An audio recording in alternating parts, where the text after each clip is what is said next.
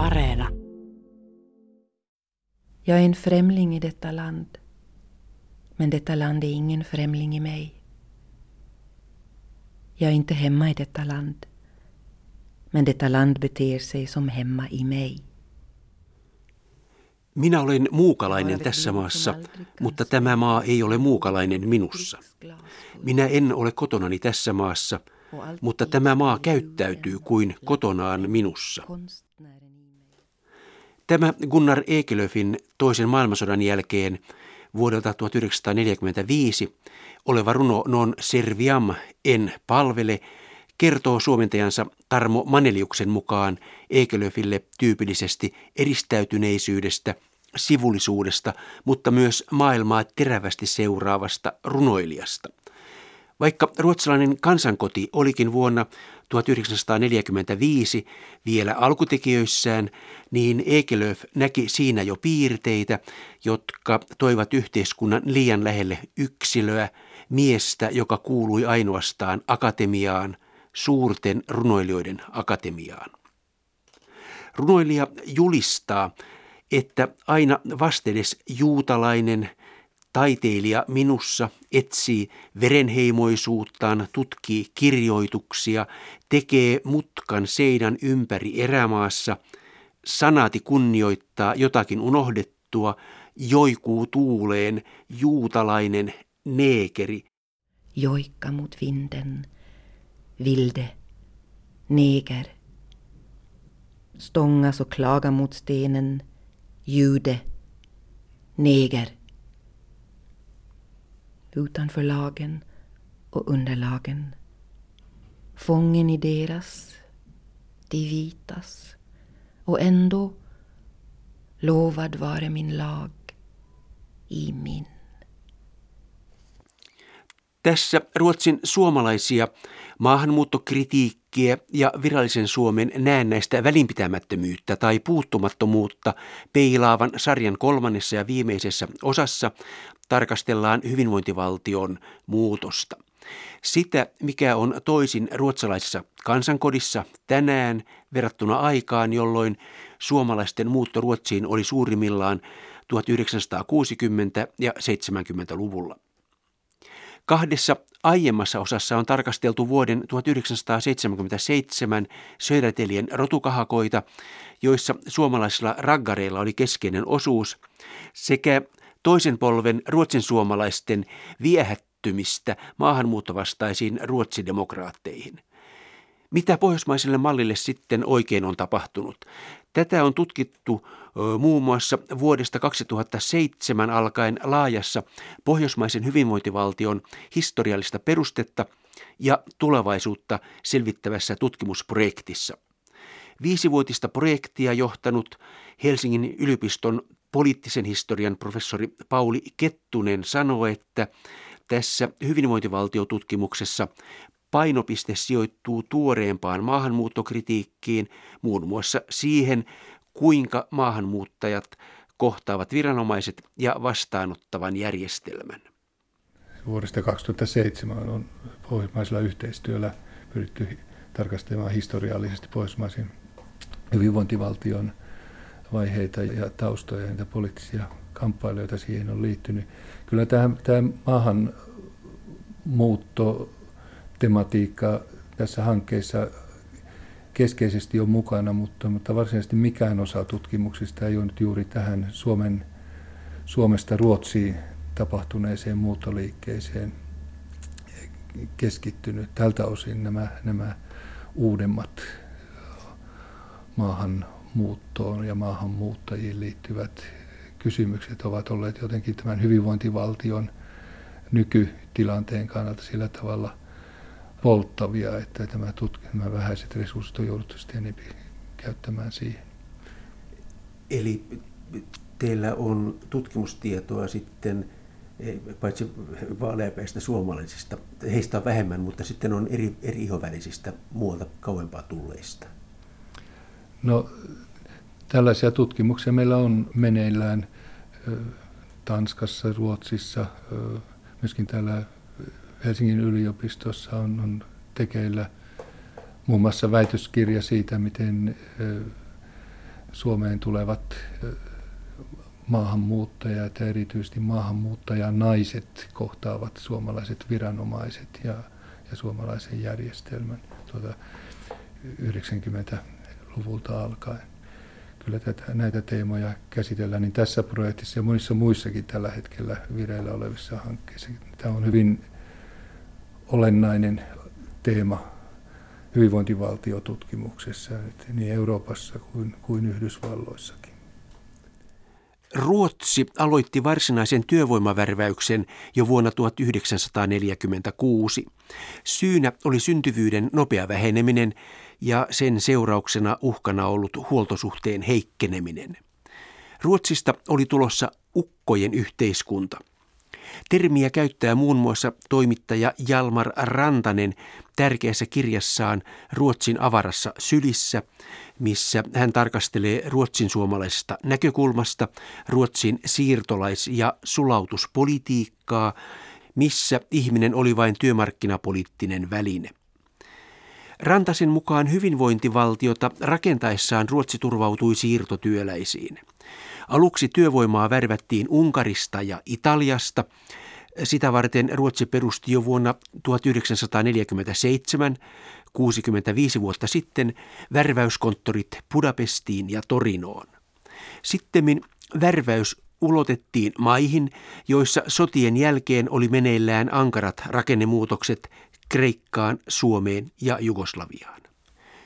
Kun Ruotsissa asui 1970-luvun alussa noin neljännes miljoona Suomen kansalaista, niin muissa Pohjoismaissa asuvia Suomen kansalaisia oli vain kymmenisen tuhatta, joista Norjassa kuusi ja puoli tuhatta sekä Tanskassa runsaat kaksi ja puoli tuhatta. Juuri tämän vuoksi Helsingin yliopiston pohjoismaisen tutkimuksen keskuksen eli Sensin asiantuntija Lars Erik Hegman pitää tärkeänä kohdentaa tarkastelukulma tältä osin Ruotsiin ja ruotsin suomalaisiin, koska suomalaisia maahanmuuttajia Tanskassa tai Norjassa on hyvin vähän. No nythän populaatiot on huomattavan paljon pienempiä, että Pohjois-Norjassahan on, on, on melko paljon Suomi, Suomen sukuisia tai, tai kveenejä, ja, ja, ja tota, mutta ne ovat tulleet jo paljon aikaisemmin Norjaan ja, ja tota, ovat integroituneet toisella tavalla. Ja minun tietääkseni niin kuin Norjan, Norjan näissä, näissä tota, maahanmuuttovastaisissa ryhmissä ei ole kyllä suomen, suomalaisia sen kummemmin. Ruotsissa 1960-luvun lopun ja 1970-luvun alun suomalaissiirtolaisuuden varjoisampaa puolta maahanmuuttajien mukanaan tuomia poliittisia uhkakuvia on jouduttu muuttamaan, koska 70-luvun alussa koettu Suomen uhka ei toteutunutkaan punaisena idänvyörynä, vaan aivan toisen värisenä ja vieläpä vähemmän toivotun värisenä. Kun Ekelöf kokee 40-luvun runossaan rakentumassa olevan kansankodin tulevan liian liki, niin 50-luvulla Ruotsiin muuttanut veteraanikansanedustaja Erkki Tammenoksa näkee yksilöllistymisen mukanaan tuoman kovuuden vallanneen pohjoismaisen hyvinvointimallin. Tänään kukoistaa individualismi. Minä en mennä puhu Suomen tilanteesta ollenkaan. Mä katson, että kun mä istuin tuota, Ytläningsnämne, joka oli semmoinen korkean päättävin elin täällä muutamia vuosia Ruotsissa, niin ketkä saavat jäädä maahan ja saavat niin kuin pakolaisstatuksen, niin minä päätin tämmöisenä vapaa-ajan poliitikkona yhtä paljon asioista kuin koko Suomen siirtolais, siirtolaisuus silloin oli, pakolaismäärä. Toisin sanoen, että suomalaiset, niin kuin, on hirveän vaikea verrata näitä maita, koska täällä minusta on kyllä niin laajalla pohjalla. Täällä on joka paikassa. Sanotaan esimerkiksi se alue, missä mä asun, Skärholmen, niin siellä on kyllä tietyissä kaupunginosissa enemmän ko- kohta siirtolaisia näistä eksoottisista maista kuin, kuin mitä ruotsalaisia ja suomalaisia. Että, että on en, en voi sanoa mistä johtuu, mutta Ruotsi ja Suomen tilannetta ei voi verrata keskenään. Suomella on aika pitkä aika ennen kuin ne pääsee tähän tilanteeseen, missä me ollaan. Kun Erkki Tammenoksa näkee, että pehmeinä pidettyjen pohjoismaisten hyvinvointivaltioiden poliittinen ilme on muuttunut ja yhteiskunnista on tullut kovia, niin Jalmar Rantanen tiivistää Ruotsin avarassa sylissä kirjassaan, että ruotsalaista mallia onnistuneesta yhteiskuntasuunnittelusta on hoettu ja, kuten hän sanoo, fraasille annetaan epätodellisuuteen kuuluvia ulottuvuuksia. Rantasen mukaan pelkistään voi sanoa, että ruotsalaisessa mallissa perusideologia määrittyy sosiaalisessa korporativismissa, missä taloudellisten luokkien ja ennen kaikkea tulonjakoa koskevan konfliktin säätelyn on tapahduttava keskitetyin painostustoimin, neuvotteluin ja sopimuksin. Kun niihin päästään, niin työn ja pääoman välisen yhteistyön tuloksena saatavilla sopimusratkaisuilla luodaan ohjaus- ja valvontamekanismit, jotka palvelevat sekä pääomia eli kapitalismia ja työväenluokkaa eli sosialismia. Syystä tai toisesta tuo sopimusyhteiskunta ajautui kriisiin 1990-luvun alussa. Erkki Tammenoksan tavoin Tukholman yliopistossa ja Melardalenin korkeakoulussa professorina toimiva Jarmo Lainio yhdistää syy-seuraussuhteeseen myös koventuneen yhteiskunnan ja maahanmuuttoon liittyvät vastakkainasettelut.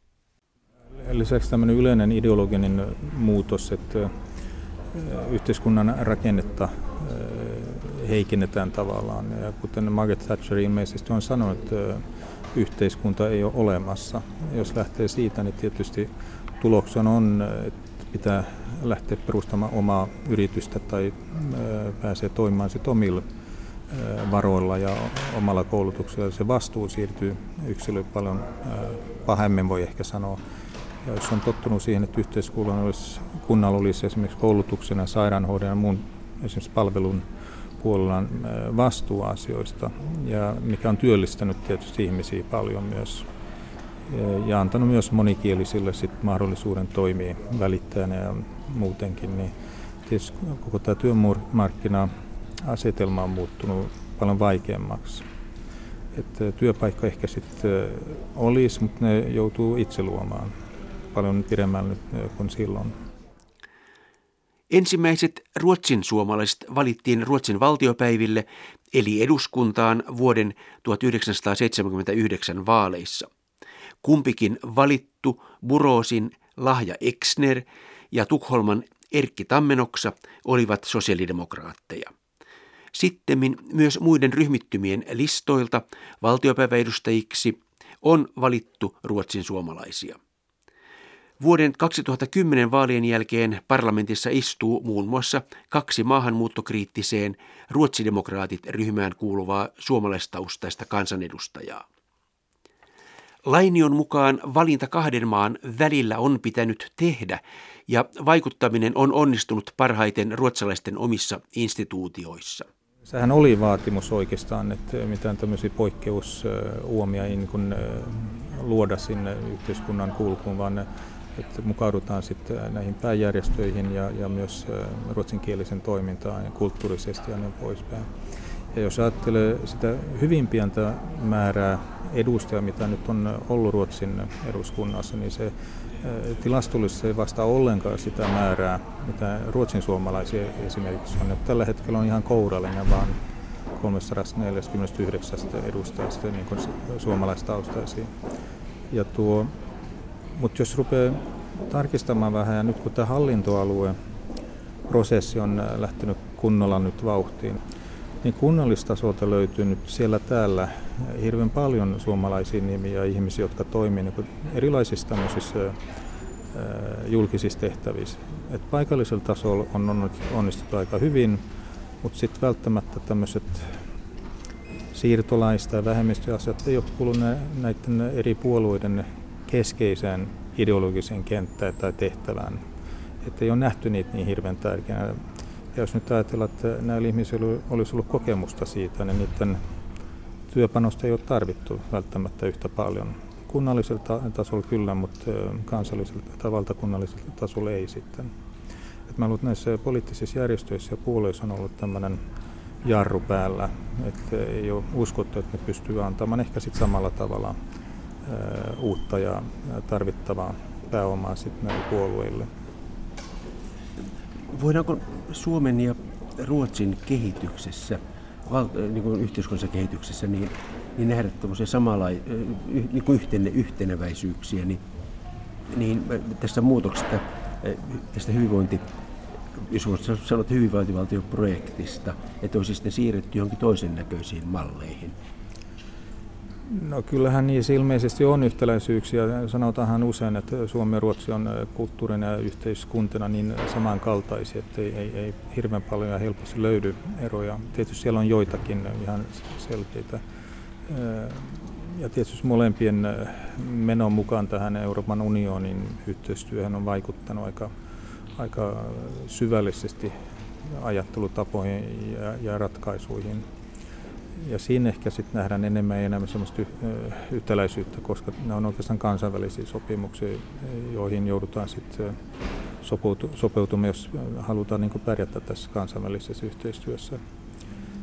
Sitten tietysti voi ajatella, että on tehty erilaisia ratkaisuja. Taas yksi tämmöinen esimerkki siitä on ainakin osittain sit koulukenttä, että miten Suomi on pärjännyt huomattavasti paremmin näissä erilaisissa kansainvälisissä testauksissa ja Ruotsi huonommin ja sitä voi tietysti sitten ruveta analysoimaan ja yrittää selittämään, mutta ehkä jonkinnäköinen tämmöinen vanha kantaisuus opettaa koulutuksessa kouluajattelutavassa Suomessa on paremmin säilyttänyt tämmöiset tieto, tietojen välittämiset oppilaille kuin Ruotsissa, missä sitten on ollut paljon vapaamuotoisempaa koulumaailmassa.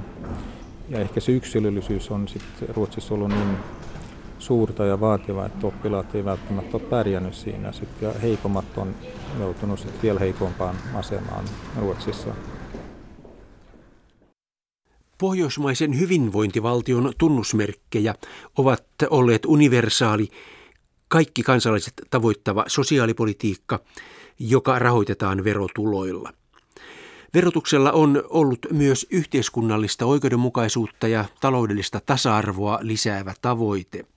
Se on osin ilmennyt ja toteutunut veroprogressiona.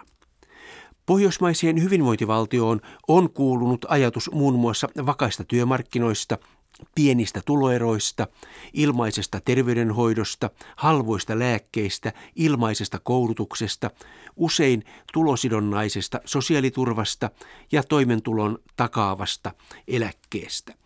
Jos ruotsalainen hyvinvointivaltio oli melkein valmis 1970-luvulla, niin suomalainen malli ylsi melko lähelle sitä vuosikymmen myöhemmin. Sieltä kumpikin maa on sitten valunut alaspäin kohti EU-tasoa.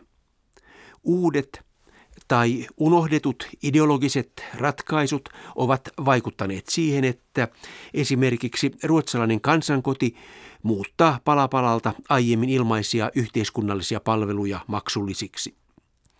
Tosin Ruotsilla on vielä pitkä matka suomalaisen hyvinvointivaltion uuteen privatisoituun maksatuspolitiikkaan. Kummassakin maassa on mahdollistettu Tanskan esimerkkiä noudattaen muun muassa niin sanotuista kolmansista maista tulevien korkeakouluopiskelijoiden kalliit lukukausimaksut.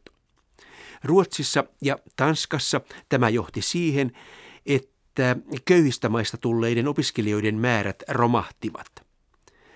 Ruotsin suomalaiset ovat puolestaan joutuneet huomaamaan, että esimerkiksi korkeakoulutason suomen kielen opiskelumahdollisuuksia on vähennetty ja opetus on lopetettu muun muassa Ymajasta ja Ypsalasta, sanoo professori Jarmo Lainio. No pääosin voisi ehkä sanoa, että ne on suomalaistaustaisia, mutta ruotsinkielisiä. Ja, ja tämä on ollut semmoinen kasvava ongelma nyt, että esimerkiksi Uumajasta, Uppsalasta – on lopetettu nämä suomenkieliset opetusohjelmat. Tukholmassa niitä on edelleenkin, että pystyy opiskelemaan, siis opetus tapahtuu suomen kielellä. Mutta muissa tapauksissa on oikeastaan vieraan kielen opetusta, vaikka niissäkin sit tarvitaan ehkä jotain ennakkotietoa. Mutta se on ihan erilaista sitten ja lopputulos saattaa olla myös aika erilaista. Mutta molemmissa ryhmissä suurin osa on sitten kolmannen, neljännen polven ruotsin suomalaisia tai suomalaistaustaisia. Ja ruotsalaisia tietysti siellä on joukossa osa ja sitten on muunkielisiä. Ja esimerkiksi kielitieteen harrastajia on sellaisia, jotka pitää suomea edelleenkin eksoottisena kielenä. Yksi tämmöinen, ja sitten on suomenruotsalaisia, joilla on käynyt vähän kummallisesti sillä tavoin, että Suomessa on ehkä on vältetty suomen oppimista, mutta Ruotsissa sitä on pidetty tarpeena ja hyvänä. Eli siellä sitten palataan oikeastaan opiskelemaan Suomea. Muun muassa Ahvenanmaalaisia on ollut aina näissä ryhmissä. Ja sitten yksi tämmöinen pikkuryhmä on ollut tietysti suomalaisten tyttöjen ja ruotsalaiset poikaystävät, jotka on ahkerasti to, yrittänyt opetella sit tulevan tai olevan tyttöystävän kieltä. Niin onko tuo tulevien appivanhempien suosio?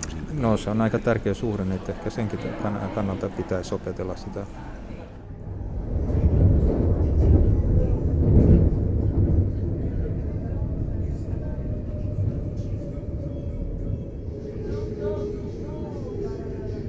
Vähemmistökonsultti Erkki Melakarin mielestä suomalaisille maahanmuuttajille tärkeä asia on ollut suomen kielen saaminen viralliseksi kieleksi 2000-luvun alussa.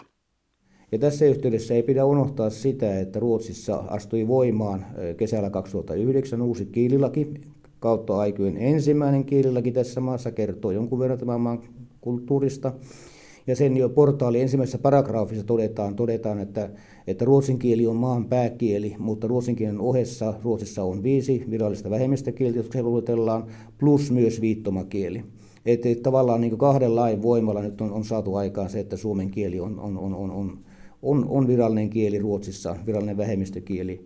Ja, ja, ja se osoittaa, että suomen kielen, suomen kielen asema vihdoinkin on tunnustettu tällaisena perinteisenä kielenä ja suomalainen kulttuuri Ruotsissa niin on osa, osana tämmöistä ruotsalaista kulttuuriperintöä. Että tämä tilanne on nyt vasta, vasta nyt ihan viime vuosina niin vakiintunut, että tässä on käyty tämmöinen prosessi läpi, missä Suomen, suomalaisuus on vahvistunut pikkuhiljaa ja, ja, ja nyt ollaan päässyt tähän.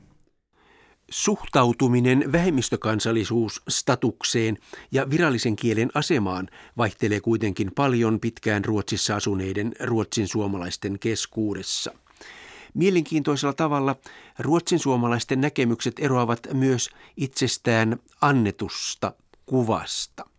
Tuore vedenjakaja on ruotsin suomalaista todellisuutta kuvaamaan tarkoitettu Susanna Alakosken Sviina Lengorna romaani – nyt palkittuna elokuvanakin nähty. Romaani sijoittuu niille maahanmuuttoalueille, jolta sitten löytyi maahanmuuttajia vainonut suomalaistaustainen joukkomurhaajakin. Täytyy muistaa, että Susanna Alakosken kirja koskee vain osa ruosin suomalaisuutta, koska useimmat ruosin suomalaiset tekivät töitä ja tulivat toimeen. Heillä oli toimivat perheet ja, ja elivät tässä yhteiskunnassa ö, rikasta elämää. Mutta just tämä siirtolaisuuden aiheuttama, aiheuttavat paineet saattavat sitten myös aiheuttaa tällaisia ongelmia, ongelmia alkoholismia, perheväkivaltaa, rikkoutuneita perheitä ja kaikkea tämmöistä, että siis Ruotsin yhteiskunnassa eläminen siirtolaisena tai pakolaisena, se ei ole helppoa, koska ulospäin tämä niin pehmonen valtio ei ole niin pehmeä, vaan siellä on taustalla piilossa hyvinkin jyrkkiä kannanottoja ruotsalaisuuden puolesta pakolaisuutta vastaan ja, ja, ja, ja kaikkia maahanmuuttajia vastaan. Ja tämä kehitys meni sillä tavalla minun kokemukseni mukaan, että, että kun suomalaiset tänne tulivat, niin samaan aikaan tuli suhteellisen vähän. Sieltä tänne tuli jonkun verran jugoslaaveja ja, ja kreikkalaisia, sitten kun siellä oli tämä vallankumous niin, niin, niin suomalaiset tulivat kuitenkin se maahanmuuttajaryhmä täällä. Mutta sen, sitä, sitä mukaan, kun tänne rupesi tulemaan varsinkin Euroopan ulkopuolelta pakolaisia ja, ja, ja maahanmuuttajaryhmiä, niin sitä mukaan niin tavallaan suomen kielen ja, ja suomalaisten status tässä maassa nousi.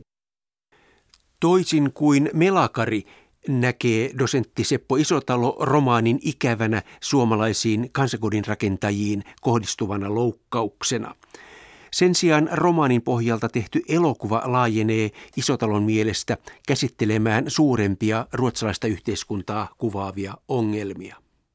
Se on Alakosken kuva ja se loukkaa minua sydämestä, sydämen pohjasta.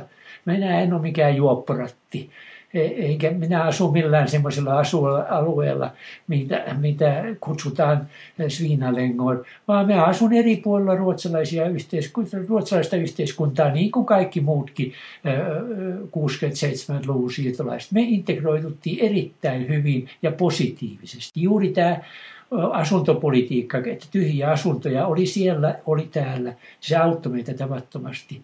Alakoskella on henkilökohtaisia ongelmia, joita Alakosken kirjasta tehty filmi avaa oikein hyvin. Se, se filmi on ihan hyvä näyttää, kuinka tämmöisen tytön mielessä asiat kääntyi ylösalaisin, kun hänellä vai oli aika onneton tämä, tämä lapsuus. Ehkä voi olla niin, että hänen vanhempansa olivat alkoholisteja. Olen siihen hiukan perehtynyt, mutta se ei sitä semmoista asuntoaluetta, jossa juopot suomalaiset asuisivat, niin ei sitä ainakaan Ystadissa ole.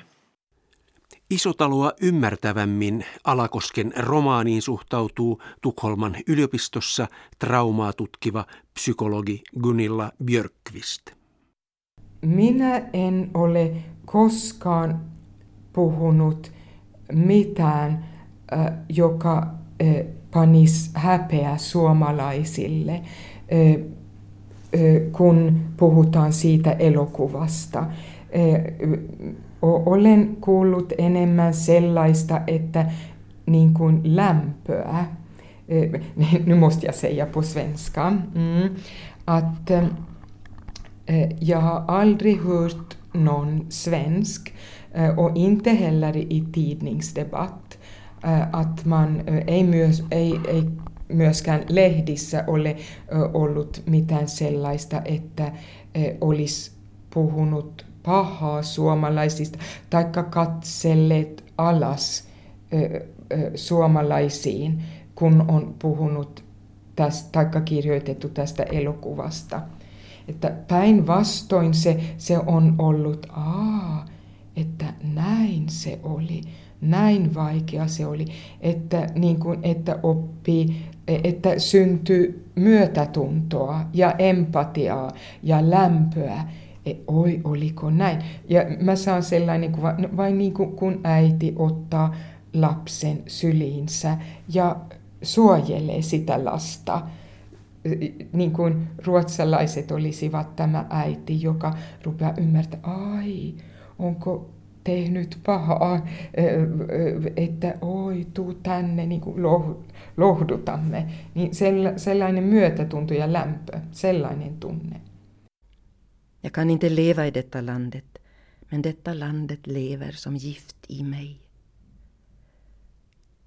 En gång i de korta, milda, de fattiga stundernas vilda Sverige, där var mitt land. Det var överallt. Joskus lyhyiden lempeiden ja köyhien hetkien villissä Ruotsissa, siellä oli minun maani, se oli kaikkialla. Suomalaisilla 1960- ja 70-luvun maahanmuuttajilla oli poikkeuksetta voitettavanaan kaksi asiaa Ruotsissa. He saivat työtä ja kunnollisen kohtuuhintaisen asunnon. Asuntoa oli myös mahdollista vaihtaa – isompaan tai pienempään ja asuminen oli halvempaa kuin Suomessa. Kansankoti tai hyvinvointivaltio vaikutti itse siihen, että yhteiskunnallista eriarvoisuutta vähennettiin yhden vuosikymmenen aikana huimaavalla miljoonan asunnon rakentamisohjelmalla. Dosentti Seppo Isotalo oli mukana tässä projektissa. Se on hyvin harvoin, kun asuntokysymys on pystytty ratkaisemaan. Ja sillä, kun minä juuri tulin Ruotsiin, niin täällähän oli täydellinen vuokrasäännöstely voimassa ja pimeät markkinat ja oikein huono tilanne. Ja sitten kun oli saatu rahaa käyttöön sillä, kun 50-luvun lopussa saatiin läpi tämä rahastoiva eläke, äh, eläkejärjestelmä, niin siellä oli määrättömästi rahaa 60-luvun puolesta välistä lähtien. Ne suunnattiin asuntopolitiikkaan ja se oli sekä rahojen että asuntokysymyksen ratkaisemisen kannalta aivan olennaista. Mä olin siinä itse mukana, koska mun tehtäväkseni tuli laskea joka ainoan asunnon arvo. Ja se oli se tärkein lähtökohta, koska tällä lailla kun laskettiin tämmöisellä tieteellisesti tehdyllä kaavalla jokaisen asunnon arvo, niin asuntojen hinnat ei päässeet nousemaan. Ja tällä lailla saatiin tehtyä sitten todella miljoona asuntoa sen kustannuslaskelman puitteissa, mikä oli tehty ja niiden rahojen puitteissa ja tämä oli otettavissa tuota eläkerahastosta. Että kyllä se oli yhteiskunta poliittisesti erittäin onnistunut toimenpide, myöskin työllisyyden kannalta. Siellä oli mahtava mahdollisuus välttää lamaa, kun oli käytettävissä nämä miljoona asunnon rakentaminen. Suomessa voitiin vain ihmetellä ruotsalaisten pontevia toimia, eikä myöskään isotalo jättänyt mahdollisuutta hieroa suolaa haavoille. Mä muistan, okay, Suomessa olin mukana joskus 70-luvun alussa televisiohaastattelussa, jossa juuri ihmeteltiin sitä, että minulla oli mukana kertoa tieto, että minulla oli tarjolla eri puolilta Tukholmaa vapaita asuntoja – ja tätä pidettiin siihen aikaan Suomessa hyvin merkillisenä. Että silloin niitä vapaita asuntoja ilmaisen, ensimmäisen kerran ilmaantui, ja, mutta se oli niin hyvin laskettu tämä homma, että ne vapaat asunnot menivät suurin piirtein kaupaksi. Sitten tuli 80-luvulla, jos siirryttiin pois tästä eh, järjestelmästä ja ryhdyttiin subventoimaan valtavilla verorahoilla näitä uusia asuntoja. Ja silloin jouduttiin merkillisiin tilanteisiin, että rakentajien kannatti rakentaa tyhjiäkin asuntoja. Ruotsin asuntomarkkinat saatiin toimimaan hyvin, kun tuotanto oli riittävä ja markkinat huolehtivat siitä, että vuokrataso ei päässyt nousemaan, koska vuokralaisilla oli vaihtoehtoja. Isotalon mukaan onnistuneesta asuntopolitiikasta vastasivat sosiaalidemokraatit kärkenään valtiovarainministeri Gunnar Streng ja hänen ohellaan asuntoministerinä toiminut Ingvar Carlsson. Politiikan uudet tuulet päättivät kansankodin asuntopoliittisen kultakauden 1990-luvun alussa. Kyllä se on Gunnar Sträng ja Ingvar Carlsson olivat ne, jotka niin kuin saivat sen, että poistettiin tämä subventio vapaa rahoittaminen ja alettiin työntää verorahaa asuntotuotantoon. Mutta sitten, sitten se on Carl Bildt, joka vuonna 1992 lopetti koko subventiojärjestelmän ja Ruotsin asuntotuotanto romahti ja se on edelleen siinä romahduksessa, kun ei valtio työntänyt rahaa, vaikka asuntojen vuokrat oli asetettu sellaiselle tasolle, että piti ja olisi välttämättä pitänyt olla valtion rahaa, niin silloin se asuntotuotanto loppui kannattamattomana. Ruotsalaisen yhteiskunnan koventuminen ilmenee muun muassa sekä yhteiskunnallisten jopa luokkaristiriitojen käristymisenä ja solidaarisuuden murentumisena, että ennen kaikkea vähäosaisten aseman määrätietoisena heikentämisenä, sanoo dosentti Isotalo oikein häikäilemättömästi on otettu pois rahaa niiltä perheiltä, jossa on joku työ, työkyvytön henkilö, joka on ollut sairaseläkkeellä jo ehkä kymmenen vuotta, niin yhtäkkiä se otetaankin pois se sairaseläke ja sanotaan, että perhe saa elättää sut. Jos et ole, jos sulla ei ole perhettä, niin sitten myy autossa asuntos ja sitten saat sosiaalitukea. Tämä on häikäilemätön hyökkäys sairaiden ihmisten kimppuun, pitkäaikaissairaiden kimppuun, ja heiltä on poimittu jotain tämmöistä, jos puhutaan euroissa, niin melkein 10 miljardia, ja ne ovat suurin piirtein peittäneet ne verojen alennukset, joita samanaikaisesti on annettu työssäkäyville.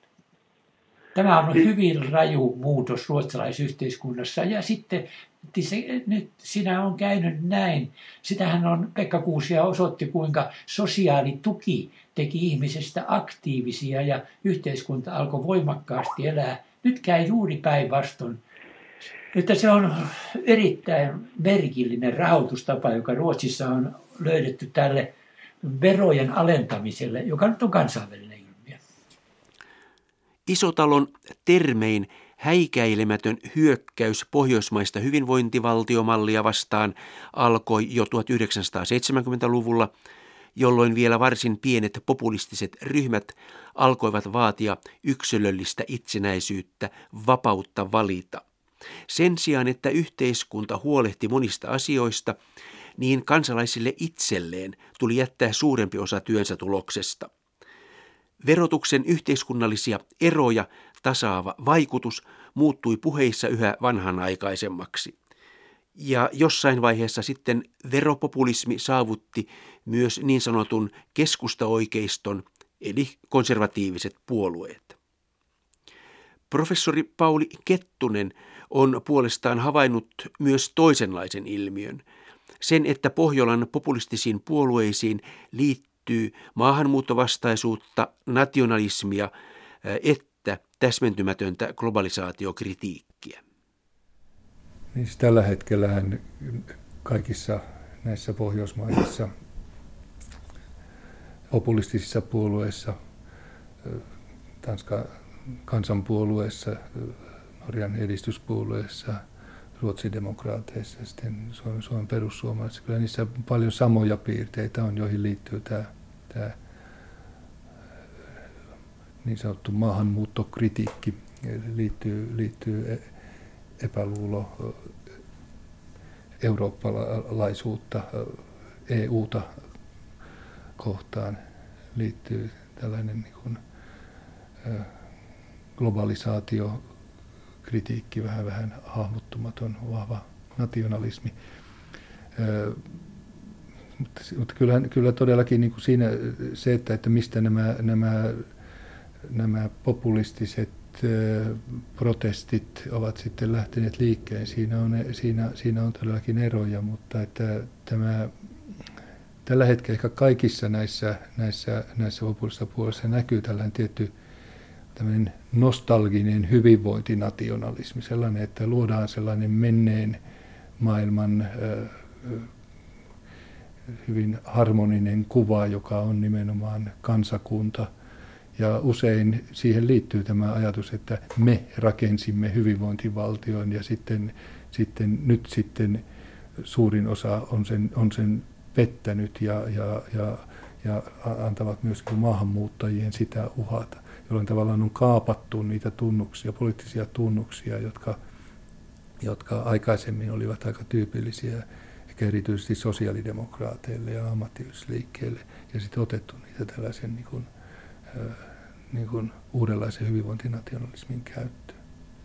Siihen ei kovin hyvin sovi esimerkiksi niin kuin tämä, sen tyyppinen veropopulismi, josta todellakin niin kuin tanskalainen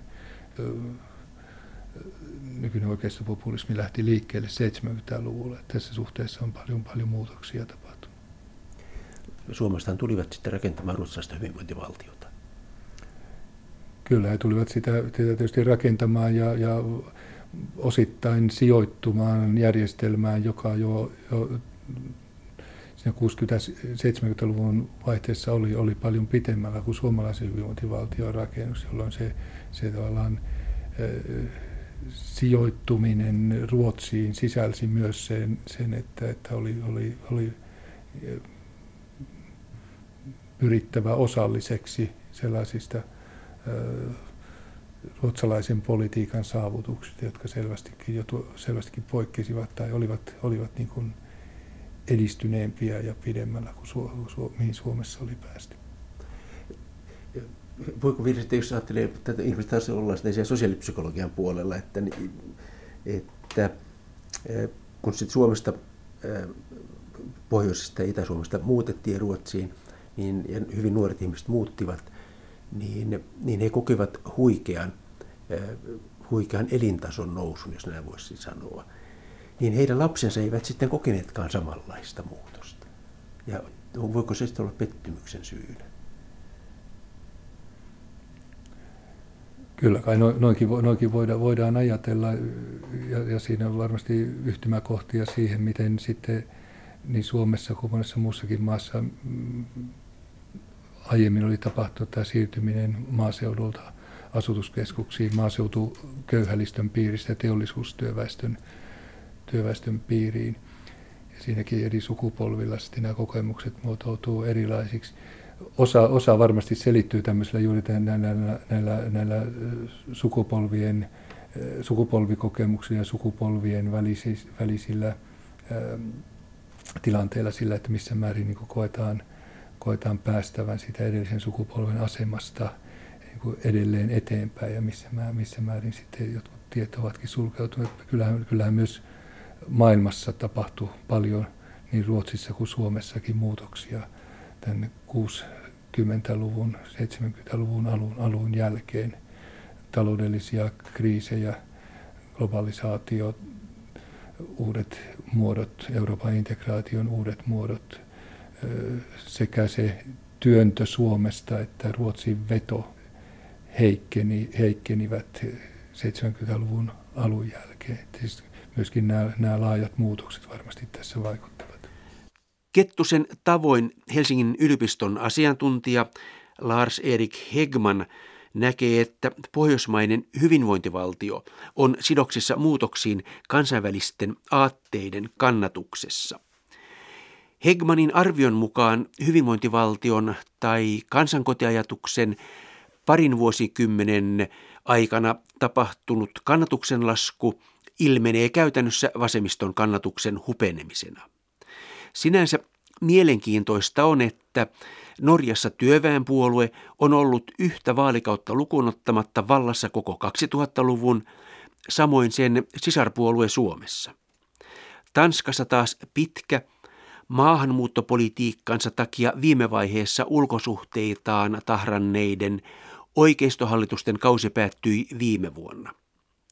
Ruotsissa oikeistoallianssi puolestaan on ollut vallassa syksystä 2006. Mutta vaikka EU-kriittisyys onkin lisääntynyt, niin Hegman ei usko, että vasemmiston alamäki Suomessa tai Ruotsissa juontuisi suoraan tai ensisijaisesti esimerkiksi 1990-luvun puolivälissä alkaneesta EU-jäsenyydestä äärimmäisen vaikeaa mennä, mennä arvioimaan sitä sinänsä, mutta tota, on, onhan selvää, että, että pohjoismainen hyvinvointivaltio on muuttanut muotoaan hyvin voimakkaasti viimeisen 20 vuoden aikana ja, ja jotkut hän, hän ovat viitanneet juuri siihen, että, että e, se paine, mikä oli olemassa, e, kun, kun tota, Neuvostoliitto vielä oli olemassa – ikään kuin tällaisena kolman, kolmannen tien ratkaisuna Pohjolassa, niin, niin tämä painehän on poistunut ja, ja tota, markkinavoimien voimat ovat vaikuttaneet hyvin paljon voimakkaammin. Ja jos nyt ajatellaan esimerkiksi tällä hetkellä vasemmisto, vasemmistoa ja nämä populistiset liikkeet ja mahdollisesti vihreät liikkeet, niin silloin ehkä, ehkä nämä muutokset ei ole yhtä suuria kuin miltä ensinäkemältä näyttää. Eli onko tuosta tulkittavissa se, että Neuvostoliiton hajoamisen myötä tällainen jonkinlainen bismarkilainen kilpailuajattelu, sellainen ajattelu, että kun poistetaan epäkohtia, niin radikalismi vähenee yhteiskunnassa. Niin se on... Tällaisia arvioita hän on, on esitetty.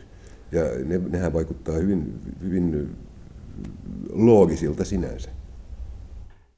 Hyvin vaiko kohtuuttomasti päättyy myös Tarmo Maneliuksen suomentama Gunnar Ekelöfin Non serviam en palvele runo.